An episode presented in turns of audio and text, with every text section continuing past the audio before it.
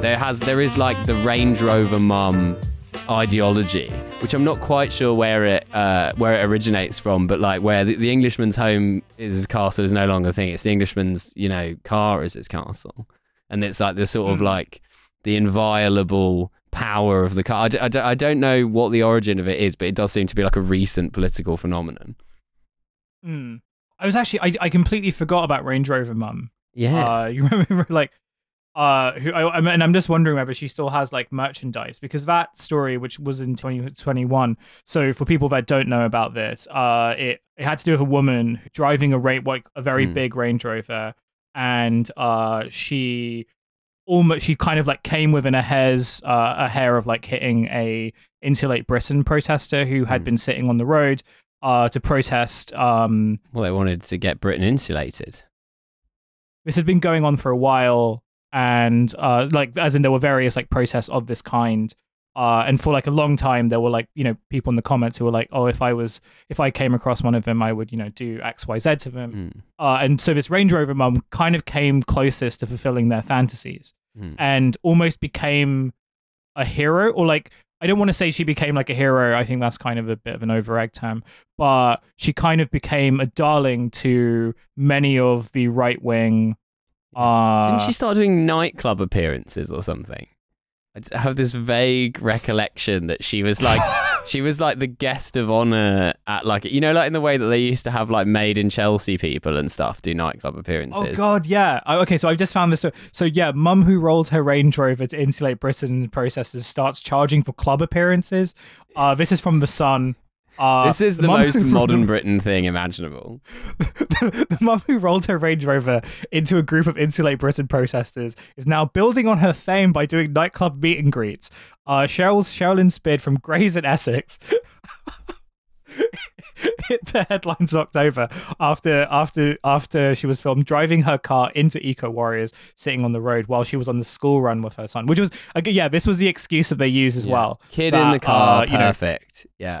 Yeah, there was a kid in the car, so I had to almost murder someone uh, to get them to school. Yeah. To Uh, and teach then a my few months kids later- about yeah. being straight. Because this is what you do when you're a straight person is you run over protesters.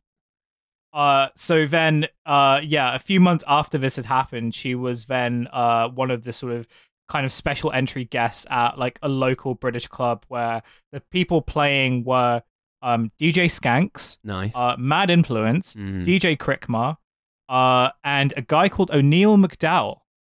Um, Now, well, yeah. Now, the But she had perfect yeah. poster image for this would be the guy yelling through the car window with some broken well, glass. he well. Well, he'll probably be the guest of honor at like I don't know whatever fucking club. yeah, full Uh, court yelling man. He's gonna do the rant uh, again over the DJ mic. Aaron Breve in Gravesend or something like that, right? Uh yeah, that's what we're looking at. Oh my god, she yeah, and she set up a company as well called Range Rover Mums, of which she was selling her merchandise as well. Okay, so this is like a really interesting. This is a really interesting example of like where the sort of car or this kind of car culture Mm. goes to. And I'm really fascinated. Where do you like? Do you have any thoughts on just like the ubiquity of the Range Rover as being this kind of symbol of a particular car person? Because from what I remember of like the friends of mine who were car enthusiasts, they were very into like Audis. Obviously, they like kind of classic Mercedes and so on, like BMWs and stuff. But I think it was like the, the kind of shorthand was just like luxury cars in general. Whereas I think Mm. now, like, there is a certain kind of car person that is associated with not just a Range Rover, but Mm. a Range Rover so big that you kind of wonder, like, whether even like a construction Yeah. worker needs to have one of those. A Range Rover is not a car guy car. I would say the the Range Rover is the is like the legend car. Like it's like the sort of like that, like the BMW X5, the BMW X6, the fucking the weird Mercedes like Jeeps that kind of are like like a car that's been lifted up.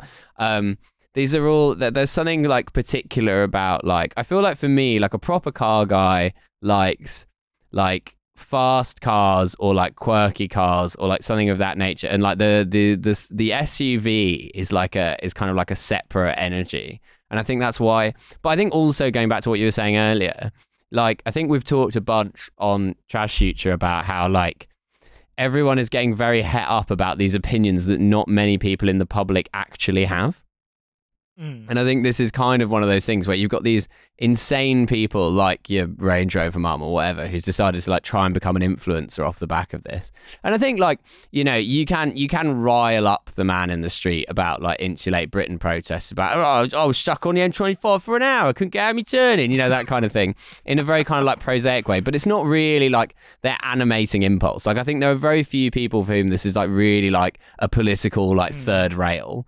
Um but and then I think conversely, actually, most people, if you talk to like the average dad in the UK who like buys the family car or whatever, or is in charge of choosing the family car, as it typically is the dad in the family, right? Um, invariably they would like happily have like an electric car because they all think, well, it's a fantastic bit of kit. It's very like slap side of tank, you know, British history documentary. Right.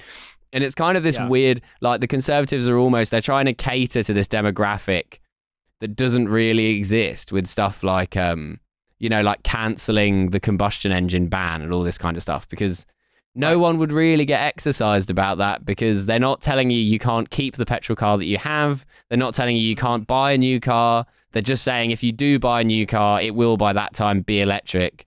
And by that time, most of the cars will probably be electric anyway, other than like the very Yeah. cheapest one. So it's kind of like, well, it's sort of like this weird. Yeah. But when it comes to stuff like, um, uh, I don't know, like uh, making it difficult to drive in areas where people rely on driving, I think that's probably one of the few things that has this kind of political constituency because a lot of people are like, well, what else am I going to do? But I don't know Yeah. how close those people are in terms of like madness to Range Rover Mum. I don't know how aggro that constituency is. Yeah, so this is kind of the thing that I was thinking about while I was kind of reading some stuff and like writing the notes and everything. hmm Because it feels like the car constituency, as the Conservative Party seem to understand it, isn't really doesn't really exist as a constituency. It sort Hmm. of exists as like a kind of mixture of vibes that potentially are being misread. Yeah. And partly that seems to come down to, as I think, as you pointed out, there are different kinds of car guys, right? So, you know, a Tesla guy is very different from a Range Rover guy, or like is somewhat different from a Range Rover guy. Yeah, yeah. Those are very different from like car enthusiasts who like repair vintage car, or like who sort of like prefer the more vintage models. Um, and I wonder I'm whether restoring like a 2001 Corsa.